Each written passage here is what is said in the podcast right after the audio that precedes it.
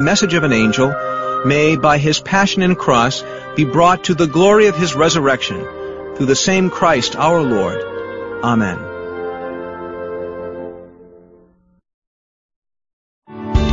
Thanks for listening to KATH 910 AM Frisco, Dallas, Fort Worth on the Guadalupe Radio Network in North Texas. Catholic radio for your soul. Heard also at grnonline.com and on your smartphone.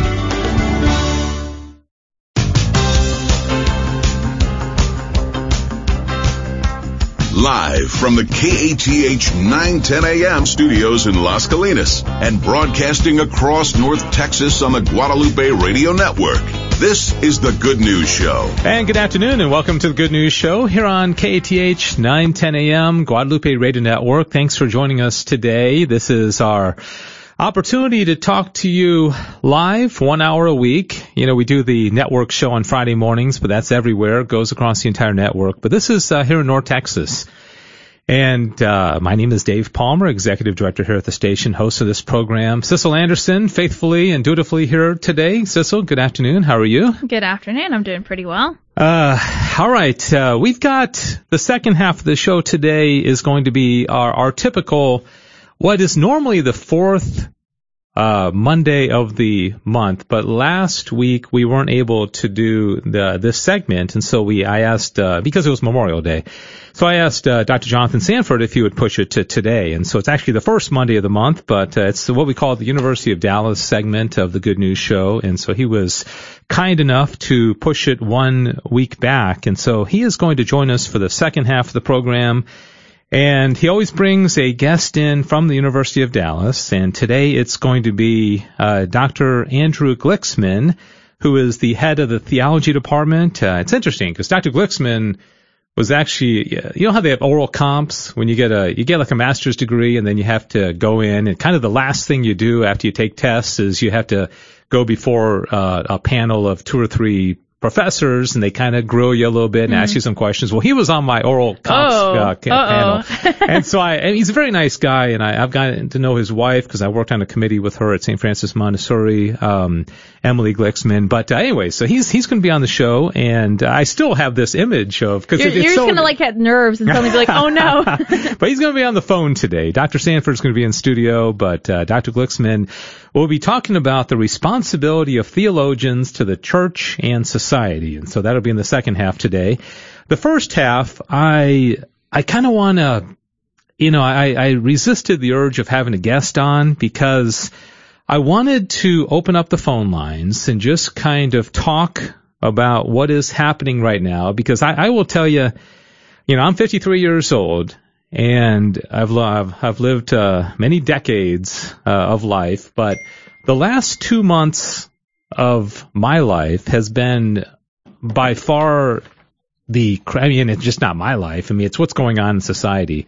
First with the COVID nineteen, and then uh, what's happened the last uh, three four nights. Uh, not only in Dallas, and I think maybe to, to a lesser degree in Fort Worth, but across the whole country. And it's so unsettling and it's so strange and I'm trying to get my head around it. Uh, I have certainly lost a lot of peace, which is never a good thing. And uh, I, I just am curious uh, what, what everybody's thinking about all this. You know, I've got, I've got thoughts and I've had several conversations even uh, today with people. Uh, I had a, a, brief conversation with Father Jonathan Austin, uh, who uh, is from St. Jude. He's the administrator of St. Jude Chapel in downtown Dallas, and a couple uh, bricks were thrown through his window. And uh, otherwise, he said, you know, everything's back to normal, and they're they're hearing confessions this week, and during the day, there's really not much of a problem, but.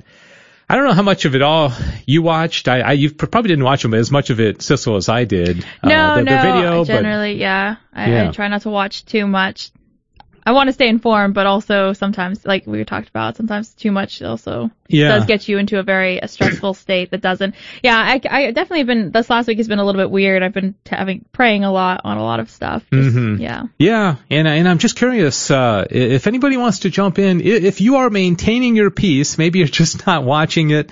Uh, I, I don't really have that option so much because when you host a show and when you come on, you have to kind of know what's going on. And I'm also a news junkie and I probably watch way too much than I should. But uh, if you want to join us for the first half of the show and just how are you doing? How are you maintaining your peace? I mean, I think we should be we should be unsettled. I don't think anybody can watch what's going on. I mean, you can't even watch the the, the murder of George Floyd without being unsettled. I mean, mm-hmm. if you watch that and you're not unsettled, then there's something wrong with you. I mean, you should be bothered by that. Right. Um, and if you watch what's happened across the country, uh, the last four nights, first in Minneapolis and then spread and what happened in, in Dallas and got a little information, by the way, about the guy, the, he, he's become known as the, uh, machete or sword wielding guy, uh, who was attacked viciously by the mob, uh, Saturday night. Uh, He's actually had he's a, he's a he's a local Catholic blogger and writer is and he he's gone public on his social media platform. So I don't think I'm. Uh, I, I, his name is uh, uh, C.A. Schultz, and uh, he has written some interesting things on his social media platform. I'll talk a little bit about that. Uh, 877-757-9424, 877-757-9424. Um, also want to talk about some news out of the Dallas Diocese. They have um, done a lot of assignments uh, for uh, priests and uh, way more than we, we, I could ever announce. But uh, some of the uh, some interesting you know reassignments, and I'll mention a few of them. I can't I can't say them all, say them all, but some also some priests that are retiring, like Father Joseph Omer Koenig mm-hmm. at St. Patrick's, and uh, Monsignor Zimmerman at Christ the King is retiring.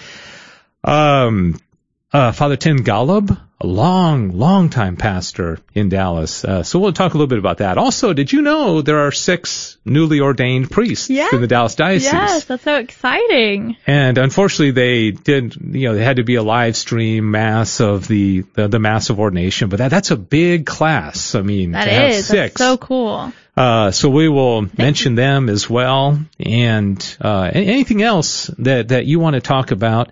Uh, 877-757-9424, 877-757-9424. I will say a little bit of a, possibly a, an unpopular opinion. Um, the, you know, Fort Worth is allowing masses on mm-hmm. Sundays. Dallas is still, has mass during the week. They're allowing, uh, confessions, but no mass on, uh, on Sundays. Bishop Burns did uh, do the homily from, I believe, St. Francis. That was a televised mm-hmm. mass on Sunday morning at 11 o'clock. Talked to my mom this morning, and she said his homily was outstanding. It was about fear. Uh, you're from the Fort Worth Diocese. I am, yeah. And you have been going to St. Philip in Lewisville. Yeah, yeah. And are you seeing a, a general uptick in the yeah, number of people that are going? Definitely. The first time I went, um, it was, it was, it was a pretty a small crowd, but it's still, even so, our church holds about 800 people. Mm-hmm. So a mm-hmm. small crowd I'm talking about is like 200 people in yeah. it. And now I'd say we're about at half capacity, which is what is allowed right now. Yeah. Um, uh, in the last couple of weeks, I've seen it grow quite a bit. Yeah. So, so but it, it, there, it doesn't have 50% of the the people there, would you say they're not turning people back or anything I don't know like if they're that? turning anybody back at this point. Again, our the way our church is built is and it's in the round. It's kind of easy to spread people out. So I don't mm-hmm. think they've turned anyone away yeah, from what I've seen. Yeah, I'll, I'll be honest. And again, the, the, the whole face mask thing. Everybody's entitled to their own opinion. I personally don't like them at all. Uh, that's just that's just my opinion. Uh, our parish doesn't require them. And we also have reception on the tongue. Uh, two things that I, I personally like.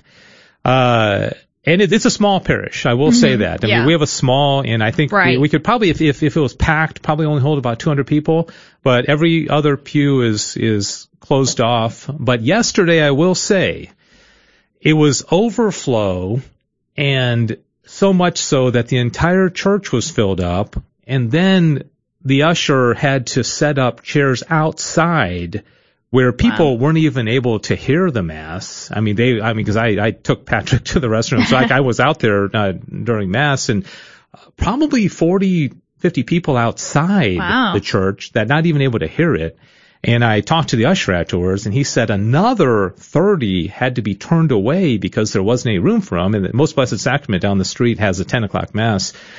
And so, again, I, I think there's certainly a, a, a portion of the people that, you know, I, I think a lot of people are fine with the masks. They're, they're, you know, and, and God bless you if that's your case. Uh, but I think there are a lot of people that just like don't don't see it as necessary. Mm-hmm. Uh, I do respect the bishop's right to make their own rules in their own diocese, uh, but uh, that's just my experience at my parish is that people are flocking to it. Are you is your are you guys still like under a dispensation or uh, to not attend mass at your parish or? Oh yeah, you are, yeah. okay, and yeah. especially if somebody's sick or if Right, somebody, right. if Well, for any like- reason, if you don't want to go, you you still don't have to go. Yeah. Well, even when when we're not under a pandemic, if you're sick, you don't need to go to mass. So, Mhm. But yeah. Yeah.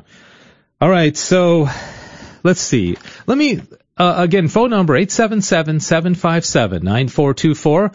I spoke to somebody this morning who didn't watch any TV over the weekend and uh, was almost uh, kind of oblivious, not oblivious of what's going on, but that that was her decision. Is just you know I'm not I didn't pay much attention to it and probably has a lot more peace than me. But if you did watch uh, any of the the coverage and you saw what happened in uh, downtown Dallas and around the country, around even now the world that's going on. Uh, and you want to comment on it, give us a call, 877-757-9424, 877-757-9424. You know, Dave, if you want to, on the definitely can cause a lot of anxiety when looking at these things, especially with what was going on in Dallas and stuff like that. But to give on the opposite end of like good things that happened, uh, there was a protest in um, the Fort Worth, uh, downtown Fort Worth area that did not break out into any riot. Period. It was Oh, one of the most peaceful ones the country's had. Hmm. So they showed images of it with uh, police officers, people of every race and every color standing next to each other and just peacefully, quietly Yeah. praying and protesting. Yeah. So- Well, I mean, Martin Luther King Jr. was an advocate of, of peaceful Yeah. uh, protests, and I would say he has probably done more for the civil rights movement than any person alive. Right. Gandhi advocated um, nonviolent, and uh, he did a lot uh, for for his cause. I don't. I, I mean, I think it almost goes without saying that the violent protests don't do any good. Right. And I, I was talking to somebody on the phone uh, this morning, and I, I talked about the the pro life movement. Okay, the pro life movement, a, great, great injustice, and I know there's there's injustices with, without a doubt uh, among uh, the the African American community, and I'm not taking anything away from that. The pro life movement has been enduring the scourge of abortion for decades. I Yeah. was it over 40 years now since Roe v. Wade, and it's been peaceful, and you know hundreds of thousands of people travel to uh, DC every year, and we have a big rally in downtown Dallas. Nobody's throwing bricks through windows. It's always peaceful, and you got you know families there with you know or, or strollers. And little by little by little, minds are changing. Right. I mean, the statistics are showing that we're much more pro-life now than we were as, Oh, a, yeah. as a country Absolutely. than 10 years ago. Absolutely. And I think there's something to say about a patient approach. And I know there's a lot of frustration in. Oh, sure. in, the, in because of you know the the, the brutality and uh, what you know people like um, uh, uh, George Floyd uh, endured. And like Mm-hmm. I said, that that was horrendous. And and the the perpetrators of that should be dealt with uh, as, as to the extent that the law allows. Right. But I don't think anybody can say, well, this is just how people vent. This is how people take out their frustration is that, you know, this is just kind of what we have to expect now anytime right. there's something oh, like yeah. this. And a lot of people come out. uh, The thing is, is unfortunate is that it's not all the protesters. Like there are, there have been peaceful protests. There's just some people are coming out and are really tainting the protest by being violent, by rioting like this. Can you imagine, Dave, if just five random people came to the uh, March for Life who were not really pro-life, but started rioting and throwing bricks and windows? That would mar the whole pro-life Yeah. movement. But I wonder why they don't, why, It doesn't happen, If they're, if, because, you know, some people say they're actually white supremacists, the, the Antifa, I don't know what's going on with Antifa. And I, I, I, Mm-hmm. we don't know anything about what's going on with a lot of Yeah, stuff. Yeah. And, and that's the thing. That's so. All we know is that there's violence, and we know that people, uh, innocent people, are getting attacked, Mm-hmm. and um, and and in some cases being killed, uh, and we just don't know who's in, behind this. And Right. it's not one race. It's it's Oh, very yeah, racially yeah. mixed. There's a Oh, lot. yeah. There's a lot of uh, white people and, and, and black people that are protesting. There's there's some people that are getting violent uh, of all races. Uh, I just, I, I just don't, I think it's so counterproductive and I, and I don't know what the end game is, uh, for this. But anyways, if anybody wants to jump in and, uh, share your thoughts on this. And like I said, the main thing I want to know is if you are able to maintain your peace, if you're able to not be agitated, not be worried, not be consumed by anxiety, what is your secret? I'm sure it has something to do with a very intense prayer life. Uh, 877-757-9424, 877-757-9424. Uh, I, I do want to say that there was the very unfortunate situation on Saturday night where the video went viral of this guy in Dallas who I guess it came out later uh, was was wielding either a sword or a machete. It was described in different ways, and then he just. I, I guess, and, and he's actually posting, and so I'll use his own words about what he said happened, uh, assuming this is his account. I think it is. Uh, and then the, the mob just, I mean, beat him to a pulp. Most of the people thought that he was probably dead. But assuming this is actually the guy's account, uh, C.A. Schultz, if it isn't, I apologize. I think it is. And he said, the very next day he said, so hey, funny story. The guy in this video getting his bleep kicked, that's me. I had a bit of an adventure this evening. A bit of an adventure? Trying to protect a bar I love, one that ended with me in the hospital, but I am quite alive, if a bit worse for wear. And then mm-hmm. he said, so Schultz, you must be saying to yourself, what on earth were you thinking, trying to hold off an entire group of people like that on your own? Well, I shall eagerly confess, on my own was a big mistake. Uh, but I will endeavor to explain my actions a bit. First of all, I felt a certain amount of direct danger from the large groups of people moving through that neighborhood because Victory Park is my neighborhood. I live in an apartment building only a few blocks from where I was attacked. I didn't come from far away. Um, access to my building is restricted, but I couldn't help but worry about it being breached. If my concierge was overpowered, anyone who overpowered him could access every floor of the building, including mine. So my thought was that it would be better to go to them first. I felt a strong feeling that it was better to let myself meet the danger head on rather than wait for it to come seek me out. This was probably foolish rather than brave in hindsight, but it is what I thought at the time. There is also the matter of where I was exactly. The night before last, Deep Ellum was attacked and destroyed. Of the buildings that were devastated, one of them was my barber shop, high and tight. It was severely damaged, and I worry that it will never reopen. It made me feel what might be lost. It, it made me fear what might be lost in Victory Park. Okay, so that was his explanation, uh, and it goes on, but he amazingly, most people thought this guy was dead, mm. and he's like up on social media the yeah. next day explaining. But I, I think I, I, you just can't do that. No, I mean that that's no. that, that's absolutely ridiculous. I think you know I think one of the things that that's difficult is people are going to fear working downtown, being downtown, being anywhere around downtown. And that's one of the uh, the great um, tragedies of this because there's a lot of great stuff going on in downtown. But you mentioned in Fort Worth it was peaceful. Yeah, Fort Worth is uh, apparently uh, there was an article that a friend had shared, and I looked into it and read a little bit more about that. Yeah, Fort Worth is one of the biggest cities that is the only one that hasn't gotten violent in any way. It's been and it's been over several days they've had the same protest and it's not gotten violent. They've also heard of other things where you know, um, Wichita, Kansas, I think they decided instead of having just a walking uh, protest, they decided to have a, a picnic with uh, police officers and mm-hmm. just to mm-hmm. talk about their point of views, yeah. which I thought was also more of a constructive thing to do. Mm-hmm. Did you hear about the? Uh, the, I think it was a sheriff or somebody in Michigan who actually took off his mask and he joined the protesters and actually walked with them. He was one of the oh. uh, the, the the head uh, I, I think uh, top of the county. I should get my facts right, but uh, uh, that, that ended out well. That's good. All right, let yeah. me uh, let me just uh, explain a, a, few of the other things that are going on. Again, sure. if you'd like to uh, weigh in on this, 877-757-9424, 877-757-9424. I also want to thank, we've got a new intern here at the station, and people listening yes. may think like, uh, if you've got uh, a, st- a son or daughter, or maybe you are somebody that's in high school or college age and you want to have experience working in Catholic radio, we do have summer internships, and we have this wonderful family that you know, the yes, Cavanas yeah. or Cavanas? Cavanas, right? Cav- Cavanas. Sam, I, I've been saying he, he he he's not telling me. He's not saying. he doesn't okay. know. so so many many years ago, probably gosh, it must have been ten years ago. Uh, I got uh, contacted by a guy Francis Cavana and he wanted to come in and intern, and he did. He just did a, a, a wonderful, wonderful job. And then about two years later, I got his brother John Cavana came in and interned, and he did a great job. And now recently I got contacted again, and now it's Sam Cavana. and so we're going through the entire command. Is Sam the youngest? Is, no, uh, he's got a, a younger sister, but he's the youngest boy. So. Okay, okay.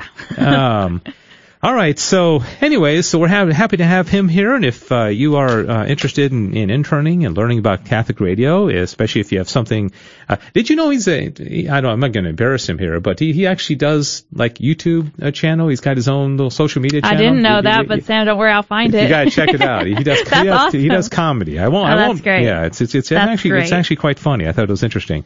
All right, so here is um. Let's see. Let, let's first of all congratulate the men who were ordained. Uh, Bishop Edward Burns ordained six men as priests for the Diocese of Dallas on Saturday, May 30th. Uh, last Saturday, 10 a.m., St. Francis of Assisi Catholic Church in Frisco. And this is a big group of uh, of uh, ordained men. I mean, I think you know maybe Yeah. maybe 50 years ago you were having groups this size or bigger, but uh, by today's standards, it's it's pretty big. So Yeah, That's, oh, sorry. I was just going to Oh, say, no. exciting. On the fourth diocese, we just ordained uh, six uh, deacons. The the priests, you know, seminarians are now de- deacons and are going to be. transitional deacons. yeah, trans- Yeah. I couldn't remember the word. I was like, I know there's a word that they're not like deacons. Right, but, right. Um, and so next year we'll have a group, I think of about six or seven as Oh, well. is that right? Yeah. So that's pretty cool. And it's got to make a bishop so happy to get a group this big. Oh, yeah. Because, as I mentioned, there are several priests, like I mentioned, who are retiring, and you have to replace these priests. And uh, you know, the, the every parish needs needs somebody. Okay, so our new six priests in the Dallas diocese are uh, Reverend Mr. Garrett Bachman from SMU Campus Campus Ministry, and also St. Elizabeth Ann Seton Parish in Plano, originally from San Antonio. Uh, Reverend Mr. Ryan Heischutter from, I hope I got that right, from St. Anne's Catholic Church in Coppell. St. Anne's really has produced a lot of vocations yeah. over the last uh, uh, 10, 15 years. Uh, also, uh, Reverend Mr. Mark Garrett uh, from, uh, um, are there Oh, there, okay. There's a Mr. Garrett, and then there's a Garrett Bachman. Okay, uh, Reverend Mr. Mark Garrett from Our Lady of the Lake in Rockwall. Uh, Reverend Mr. Aristio Hernandez from St. Augustine Parish in Pleasant Grove. Uh, Reverend Mr. Elmer Herrera Guzman from Santa Clara Catholic Church in Oak Cliff. And who was originally from El Salvador, and also Reverend Mr. Branimir Pavelin from Immaculate Conception Catholic Church in Grand Prairie, and originally from Croatia. Wow. Uh, two more men from the same seminary class will be ordained in the fall. That's so cool. So we're gonna have, we're gonna have Wow. eight priests just from Holy Trinity See? Parish, and that That's- doesn't even mention that doesn't even uh, I don't I, I don't know if the Redemptoris Mater seminarians are in this group or not. Maybe the one from Croatia might be a Redemptoris That's Mater. a good question. I actually don't know that either. Yeah, but that's so exciting. Yeah, that is very exciting. Well, So- thank you all for your yeah, vocation. yeah, that's awesome. So I don't know if they've been given their uh, assignments yet, uh, but we'll find out. And then also, I wanted to mention some of the uh, assignments that have changed for the priests in the Dallas diocese. And again, there's way too many to mention, but I'll just mention a few of them of, of people you may be familiar with. Our dear friend Father James Yamuchi. Uh, was the pastor of St. Martin of Tours in Forney. You know, you and I Oh, were out yeah. there doing the fall festival. Uh, he has been assigned as formation staff at Holy Trinity Seminary. Oh, wow. And that surprised me because he's got this big project Building going project on, a big on, building yeah. project, and I know he he loved being out there. And I actually heard from him, and he said, "Hey, you know, I mean, he said I'm I'm excited for my uh, new assignment." He actually said, "You know, I'll be closer to the radio station," which uh, So we're gonna have more uh, visits from Father yeah, ho- is what hopefully, hopefully so. Awesome. Yeah. And uh, let's see, uh, Father Kevin Wilwert uh, is been renewed as formation faculty at uh, Holy Trinity Seminary. Father, um, okay, I won't say the ones that are renewed because that that's just they're keeping their position. Uh, Monsignor Donald Zimmerman has retired as pastor of Christ the King Parish. Uh, Father Anthony Lackland, uh, formerly from Holy Trinity Seminary, has been assigned as the pastor of Christ the King in Dallas. And Monsignor Zimmerman has been at that parish as pastor, I want to say 20 years. Wow. It's been a long time. I may be off a little bit, but, uh, um, okay, yeah, they, they do have the assignments of the new priests, uh, like, uh, Reverend Ryan Heischutter, who I mentioned. He's going to be at Christ the King in Dallas. Uh, let's see. Reverend uh, Wade Bass, formerly at St. Monica, has uh, been assigned a chaplain at SMU and in residence at Christ the King. Uh, Father Joseph Omer Koenig uh, has retired as the pastor of St. Patrick's, and I will say he has been such a friend uh, to, to Catholic radio and allowing us to come out there. And that, that parish has great sentimental value to me because uh, that's where I grew up at St. Patrick's in Dallas. So uh, thanks to him, uh, a wonderful priest uh, from Germany. You know his story. He's got six, seven kids. His he was a widow, uh, became a deacon, Wow. and that, then became a, a, a pastor. But uh, thanks so much, uh, Father Joseph Vollmer Koenig. And uh, let me mention a few other ones that um, I'm just mentioning the ones that I know more, just because I'm more familiar with them. But I don't mean to over overlook anybody. Uh, uh, Father Mark Garrett, newly ordained, has been assigned to St. Monica's. Uh, Father Michael Bainham, formerly at St. Elizabeth Ann Seton in Plano, has been assigned to St. Rita in Dallas as parochial vicar. And uh, newly ordained uh, Father Garrett Bachman is going to be uh, assigned to San Juan Diego for the this summer and returning to studies in the fall. Um, let's see who else. Um, uh. Father Joseph Meehan is going to stay at St. Michael the Archangel Parish in Garland for another six years. Uh, Father Cruz Calderon. I actually heard this one from our friend Carla uh, at St. Cecilia. Father Cruz, who has he does a lot of work on the Spanish station here um, at Guadalupe Radio, formerly pastor of Santa Clara Parish in uh, in Dallas, has been assigned pastor of St. Cecilia in Dallas. And uh, Father Branimir Pavelin, newly ordained, has been assigned to Nuestra Senora del Pilar in Dallas as parochial vicar. And then uh, Father Tim Gallup, I mentioned him a moment ago, formerly pastor of Holy Cross Parish in Dallas. He has retired. He's been pastor there for a long time. Oh. That's another one like Monsignor Zimmerman. I think it's been over 20 years. Wow. Long, long time. Father Arthur, uh, formerly chaplain at SMU, has been assigned the pastoral administrator at Holy Cross in Dallas. Wow. And then let's see, any others? Um, I think that's that's going to do it. Did, There, there are others. did you you might have miss, uh, mentioned it, but who is taking over for Father Yamuchi at? Oh, that's uh yeah, that's a good question. I don't know. I I think it's going to be on here somewhere, but I yeah, have to if go. it's too much, I was just wondering. who was. Uh, yeah, I think I'm going to have to dig around and find. No yeah, worries. you had to ask. I'm sorry. I'm sorry. All right. Uh, do you want to mention the Facebook page where we Yeah, are? That'd be great. Oh my gosh, voice crack as soon as I started speaking. um, Getting emotional. I am so emotional because we are five people away from getting 300 people in our Facebook group for the local 910 a.m. station. I don't know if you remember the last couple of weeks we've been talking about, we've been getting closer and closer to 300 people, but somehow we like took a break from Memorial Day and we magically started garnering more members, which is awesome. So to join our group, you can go to uh, facebook.com and in the Facebook search bar, you type in GRNDFW and you ask to join the group. And the thing about a Facebook group is that everyone can post.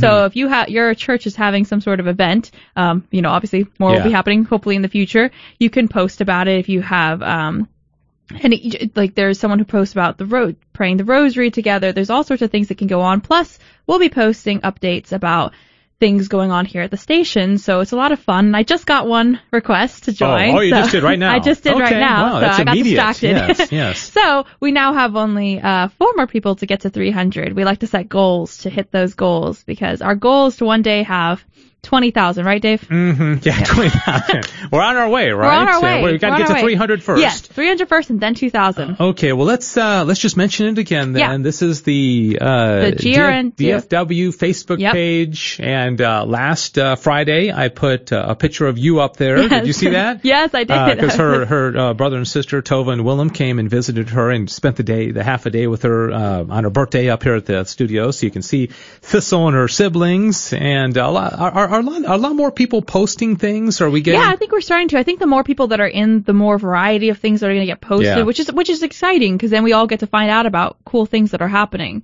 in our uh, DFW Catholic world. So yeah, go to facebook.com and in the Facebook search bar you type in GRN DFW and once you find the page, you just ask to join the group and I'll approve you. Mm-hmm. All right, all right. Uh, so you will be automatically approved. Uh, go. let- Let's see if we can get to 300 by the end of the program today. All right, it's 29 minutes after the hour. I'll just put a little bow on the the topic about all the the, the things that are creating a lot of uh, anxiety and nervousness uh, with me and maybe not everybody, but.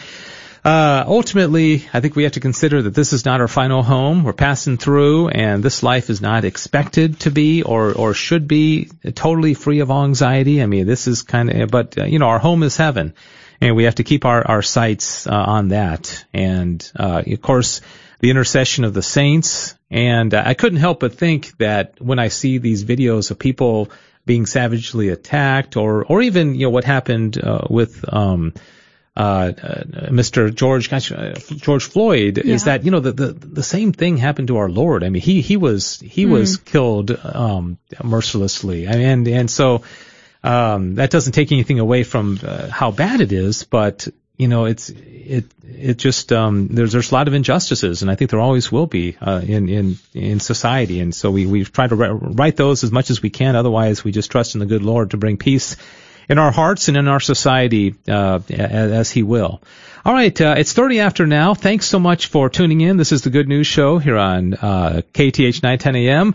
And as I mentioned, uh, we're going to have the University of Dallas segment of the Good News Show. Dr. Jonathan Sanford is going to join us. He is provost of the University of Dallas and a professor of philosophy. And we're going to be joined by phone with Dr. Andrew Glicksman, chair of the theology department at University of Dallas. And they're going to be talking about the responsibility of theo- theologians to the church and society. So that's coming up right after this. Thank you to all the sponsors of the July 23rd Summer Speaker Series event with keynote speaker Monsignor Charles Pope benefiting KATH 910 AM. One such sponsor is Sue Laux, a realtor with eXp Realty. Sue and her husband Frank are parishioners at St. Elizabeth Ann Seton Parish in Keller, where Sue's brother, Father James Flynn, is the pastor. If you live in Tarrant County and are interested in buying or selling a home, you can reach Sue Laux by calling 817-939-8595 or by searching for her on Facebook. That's Sue Laux, spelled L-A-U-X.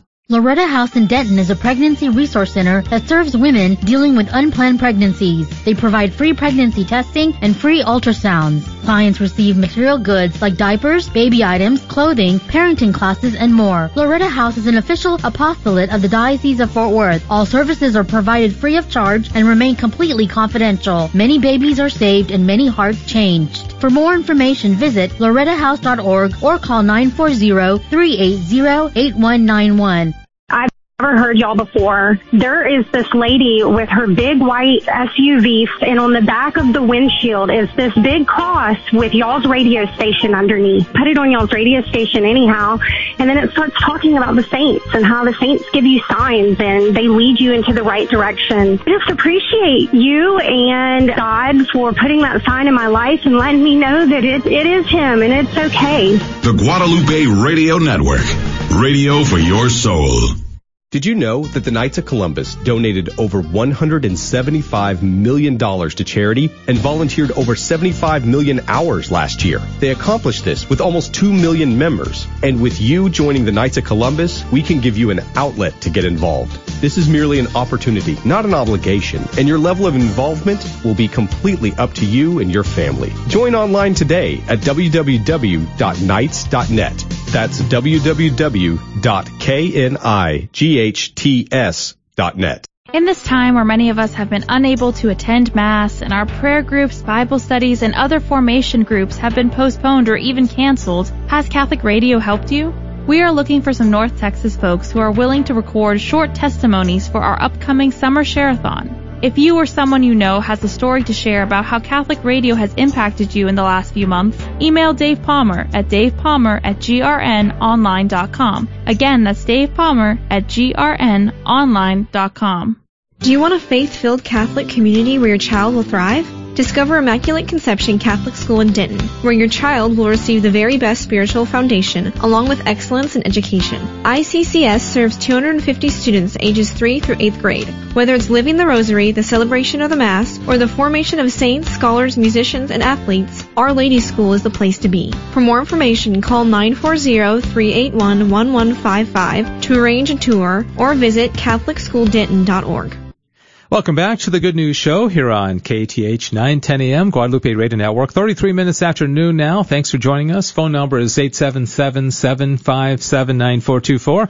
As I mentioned, last Monday was Memorial Day, and that was the day typically we would have had our UD segment uh, of the, the show, and I asked uh, uh, Dr. Sanford if you wouldn't mind pushing it one week back, and so he was kind enough to do that. So he is here in studio, and he's got a guest that he's going to introduce here in a moment. But uh, good afternoon. Good to see you. Great to see you, Dave. It's wonderful to be with you as always. Let's uh anything new as far as um University of Dallas, any uh, additional information about the plans for the fall, or what? How are things looking? You know, things things are looking good. We're planning to open up in the fall and have on-ground classes. Um, we've had a lot of students enroll in our online offerings over the course of the summer, but we're eager to um, do what we do so well, which is to run on on-ground classes come this fall. So mm-hmm. we're we're we're looking at at tinkering slightly with the schedule to. Yeah. Um, finish up a little earlier and adjusting the Thanksgiving schedule and, and a few other a few other points. But um, I'll be sending out a notice about that soon. But but the plan is to move forward,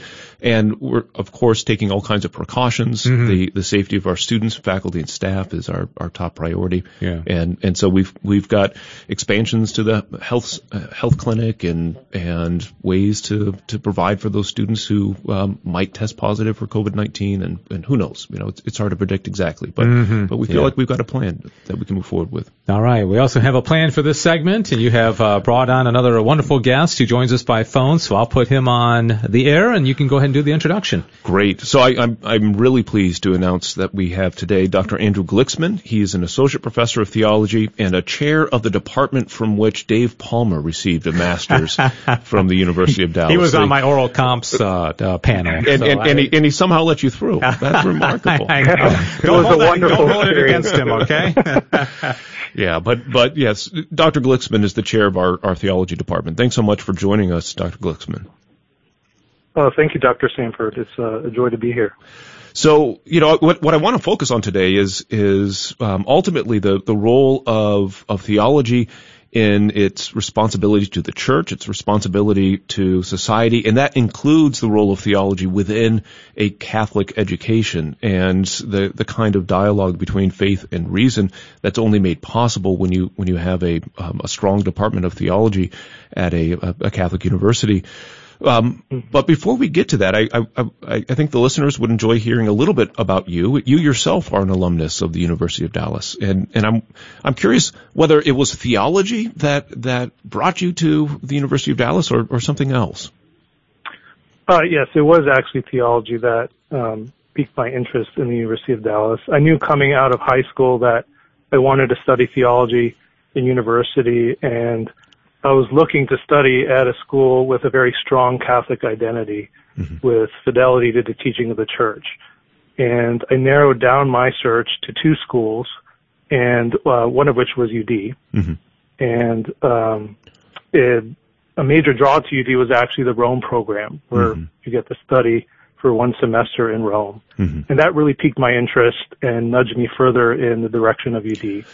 And then I made an on-campus visit and um, during that visit, interacting with the students and the faculty on campus, I really fell in love with the place.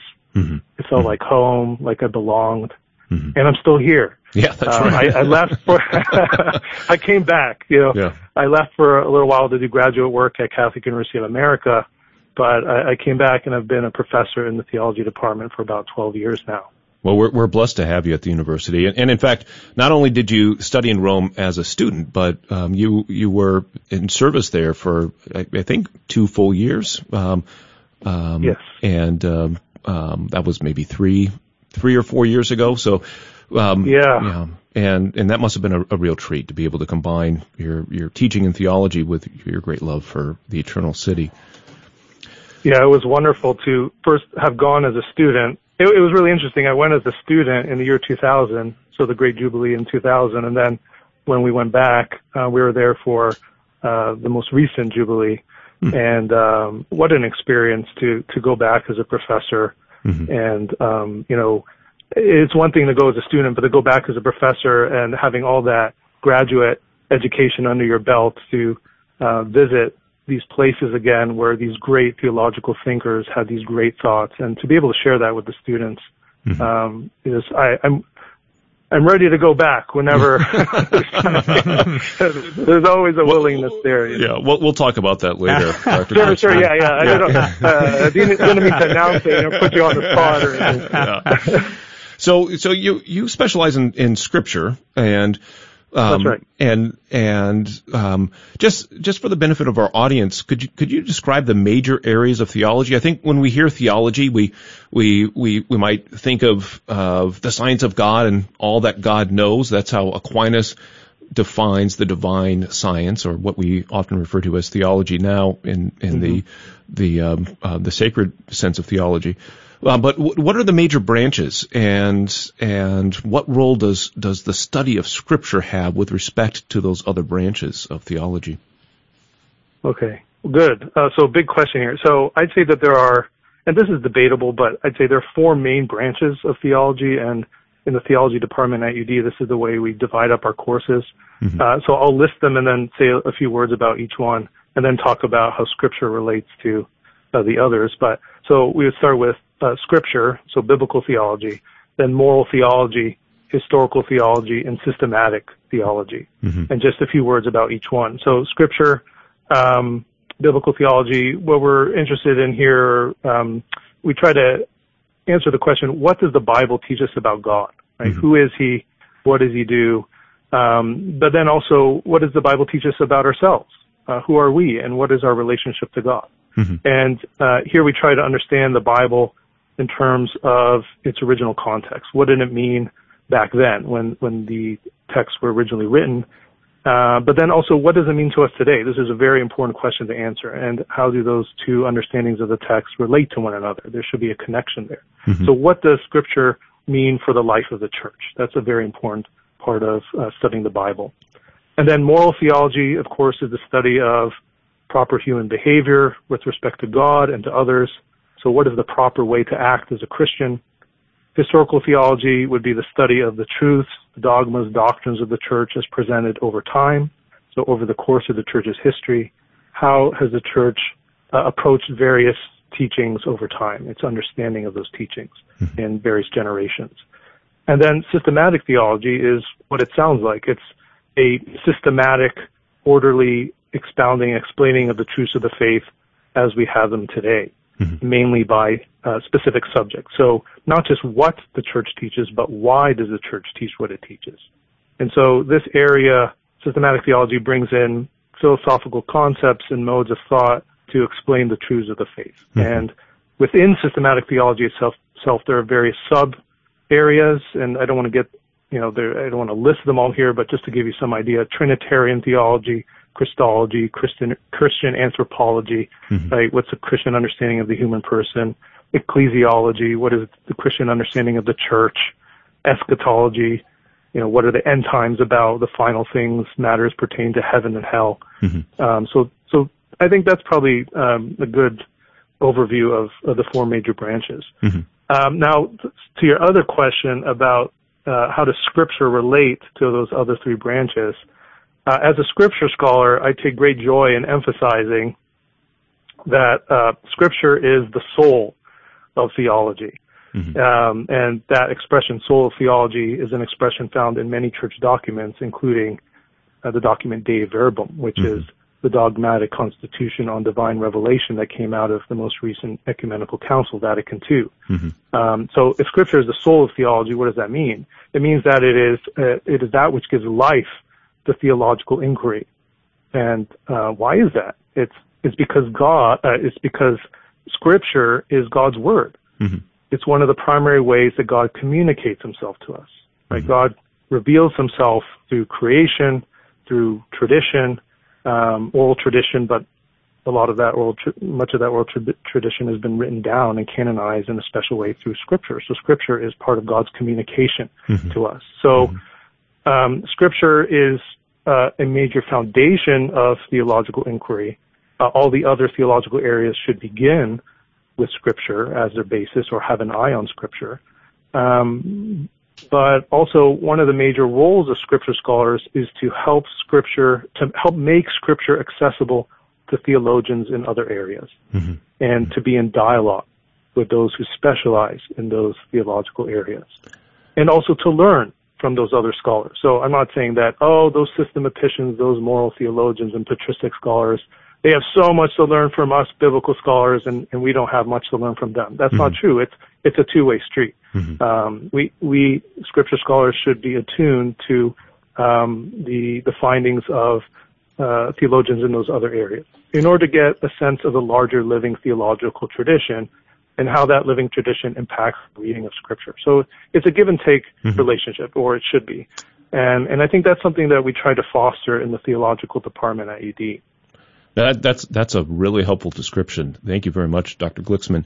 I I love that expression that uh, Scripture as the soul of theology, and I, I guess that helps mm. to explain, in part, why the the first course in theology that all of our our undergraduate students take is understanding the Bible and right. um, and that that sets the foundation from which further studies, including reflections upon the, the Western theological tradition, and and and hopefully uh, deeper studies as more and more of them take on minors or concentrations and and and mm-hmm. majors in theology.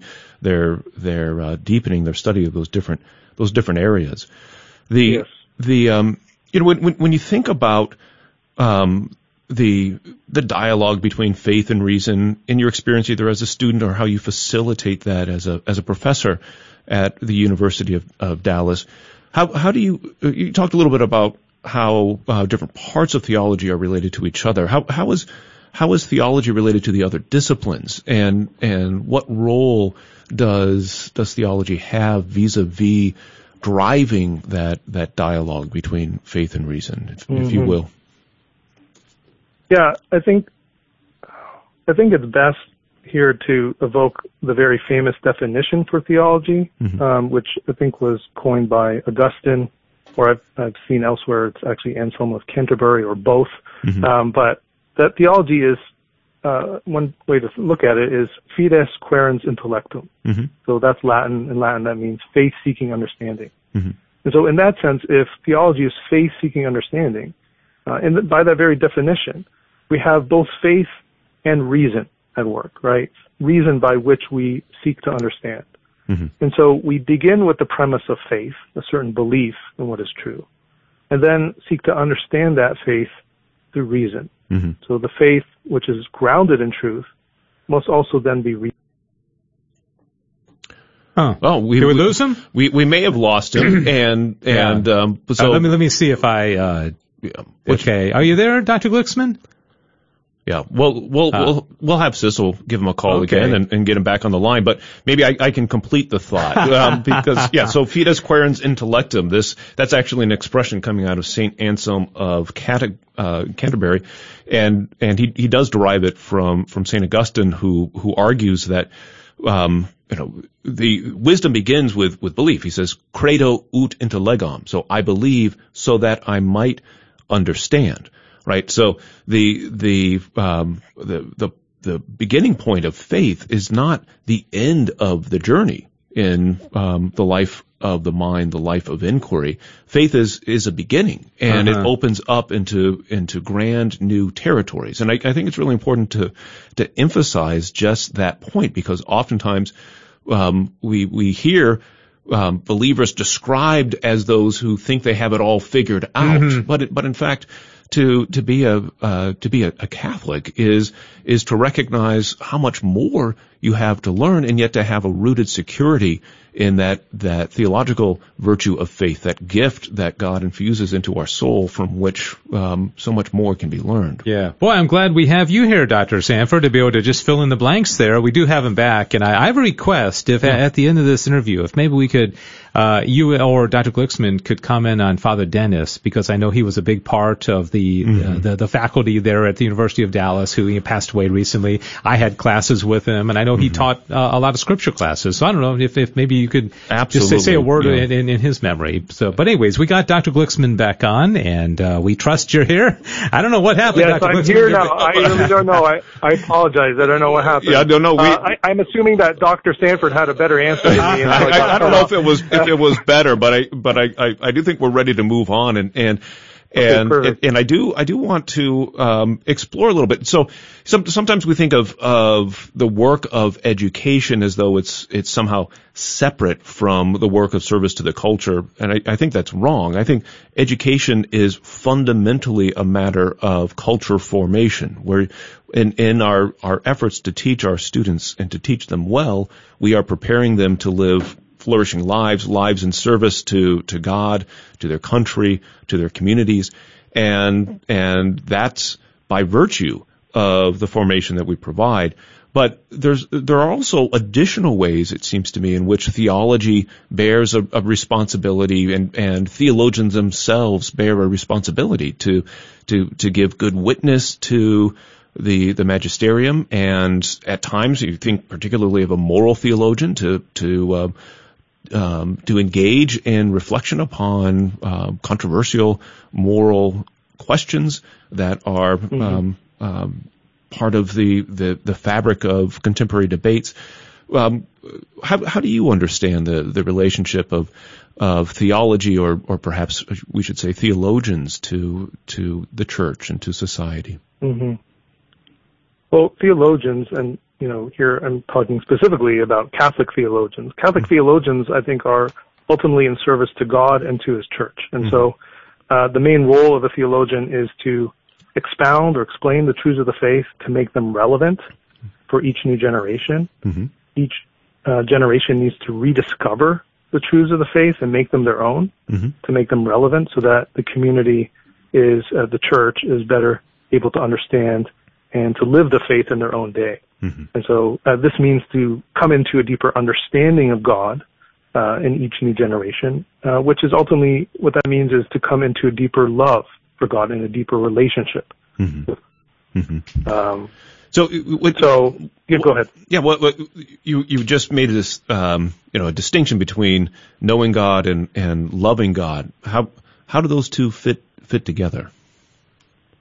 I would say that the more we know something or someone, uh, the more we come into, uh, the more we love that thing or person. Mm-hmm. Um, I mean, I'm thinking about St. Augustine here, and when he talks about, you know, that which you think about, right, is what, where your um, efforts are pointed towards, and that's mm-hmm. what you love. Mm-hmm. Uh, and the more that we have, we're contemplating God and have God on our mind and God on our end, the more we love God. Mm-hmm. And the more we love God, that's deepening our relationship with Him. Okay. If we're deepening our relation, deepening our relationship with Him, then we have a more of a desire to uh, serve Him as mm-hmm. well. Mm-hmm. Um, and so that's where I would see that. And so it all comes down to, again, to know, love, and serve God. Those three things are intimately connected. And I think that's really a, a major role of a theologian to foster those three elements.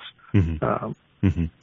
You know, it's, it, when, when I was, um, uh, coming up through through the academic um, ranks, even going back to my undergraduate days, there were there was a lot of debate about whether or not theologians really do have a responsibility to um, mm. uh, to their to their bishop, to the church, or um, and and sometimes those debates were were pitted in terms of academic freedom versus um, mm. fidelity and, and witness. Um, do you do you see those two as as and, and, I should give a little context here. Part of this was the the Ex Corde Ecclesiae um, was was on the scene in um, um, sort of the early part of my college years, and then when I was in, in graduate school, I think it was um, the um, uh, the the bishops made a um, an interpretation of the American bishops of, of what ex corde ecclesia mm-hmm. means for um, American Catholic universities. But how how do you how do you think about the relationship between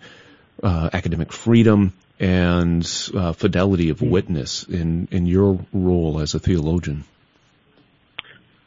So I, you know, I see it as theologians um, themselves are not the ultimate custodians of the truths of the faith. We help um, expound them, um, but we're at the service of the church. And so the ultimate custodians of the truth of the faith, uh, that role belongs to the bishops mm-hmm. the magisterium, the bishops who hold the teaching office of the church and are led by the Holy Spirit in a special way as successors of the apostles. Mm-hmm. And so theologians, I think theologians can be led by the Spirit, uh, but not entirely on their own. It's always in the context of a larger community, the church. And so theologians assist the bishops.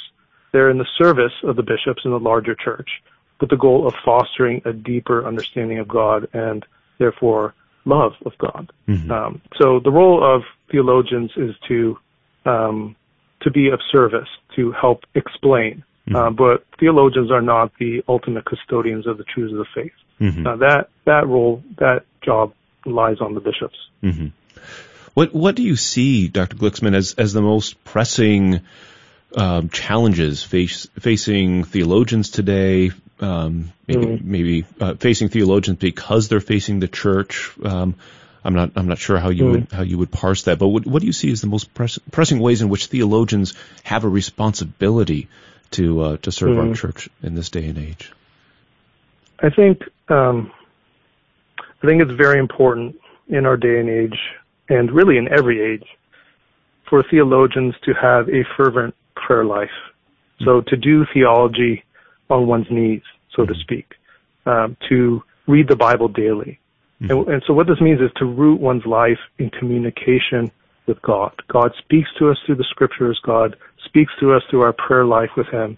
And really to make a conscious effort to live the faith. I think that the best way to teach the faith is to actually live it. You can't authentically give the faith if you don't live the faith. Mm-hmm. Right? That's kind of a, a motto that I try to abide by. Mm-hmm. If I'm not living it, I can't give it. It's not authentic. And, um, you know, my students, I know, you know, students can see through inauthentic teaching, right? If you're not, um, yeah. living it, they, they know that, you know, what you're saying is going to fall on deaf ears. Well, you know, um, I, I, so I, I, I, think that is such a, a great point, and I'm, I'm, cutting in here just a little bit. And I apologize yeah. for that because we're our time is winding down, and I do think it's a really good idea just to say a couple of things about Father Dennis, um, who's a longtime Cistercian monk, longtime professor of theology at the University mm-hmm. of Dallas, and and I, I knew him a little bit, but but I suspect you knew him quite a bit better, Dr. Glicksman. And and would would you like to uh, share a, a few Un- remarks? Unfortunately, I did not know him all that well. Um, so I was a student at UD, but I never had a course with him. I this is a really a real hole in my education idea. I didn't have either of the sister. I didn't have Father Roch and I didn't have Father Dennis. Mm. Um, not on purpose. I just didn't, yeah. didn't come up. Um, but I did have a few encounters with Father Dennis. Um, when I came back as uh, a teacher or as a professor, mm-hmm. um, and just what a wise man, what a, a you know um, a great. This is a great loss yeah. for not only our university but also uh, for the church. But but you know, to keep it positive, he he left a lot of great work behind, um, including many monks his, that he that he he, he yes. helped, helped encourage into, into, the into the monastery. Yes, of course. He was a great yes, a great monks, recruiter. Exactly, he's left such a legacy behind the monks, but also his um, his theological work on Scripture mm-hmm. is yeah. it's it's um, so um, rich, and it's going to take um, biblical theologians generations to unpack what he's left behind. Well, thank, um, thank you for that, so, Dr. Glicksman, and thank you so yeah. much for your, your generosity in, in, coming on and spending some time with us. And uh, Dave needs to to move into the next segment here. He's, yeah, I'm, I'm all kinds of When the music starts, we got about 20 seconds to go. So again, right, uh, thanks good. so much to Dr. Uh, Andrew Glicksman, also uh, Dr. Jonathan Sanford. Thank you so much, My and uh, we'll see you next month. Thanks to Cecil. Thanks to everybody who is listening, and uh, God bless you. Don't forget, next Tuesday the Share-a-thon starts, Summer Share-a-thon. Have a great rest of your day. Thanks for joining us for the Good News Show here on KATH 910 AM on the Guadalupe Radio Network. Please join us next week at the same time for the next Good News Show.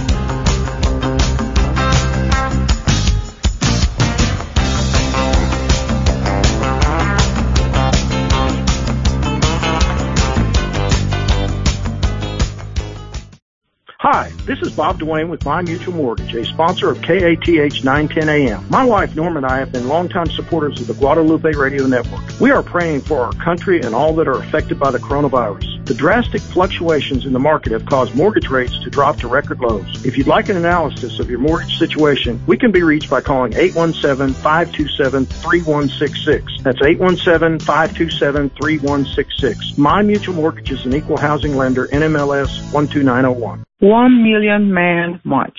We, the indigenous peoples of Biafra, invite Biafrans, friends of Biafra, and lovers of freedom everywhere to join us at the Mall in Washington, D.C. on June 20, 2020 for the monumental step in the actualization of the freedom of our dear nation, Biafra. Join the leaders of IPOB during the rally and also at the after rally events. Visit IPOBinusa.org.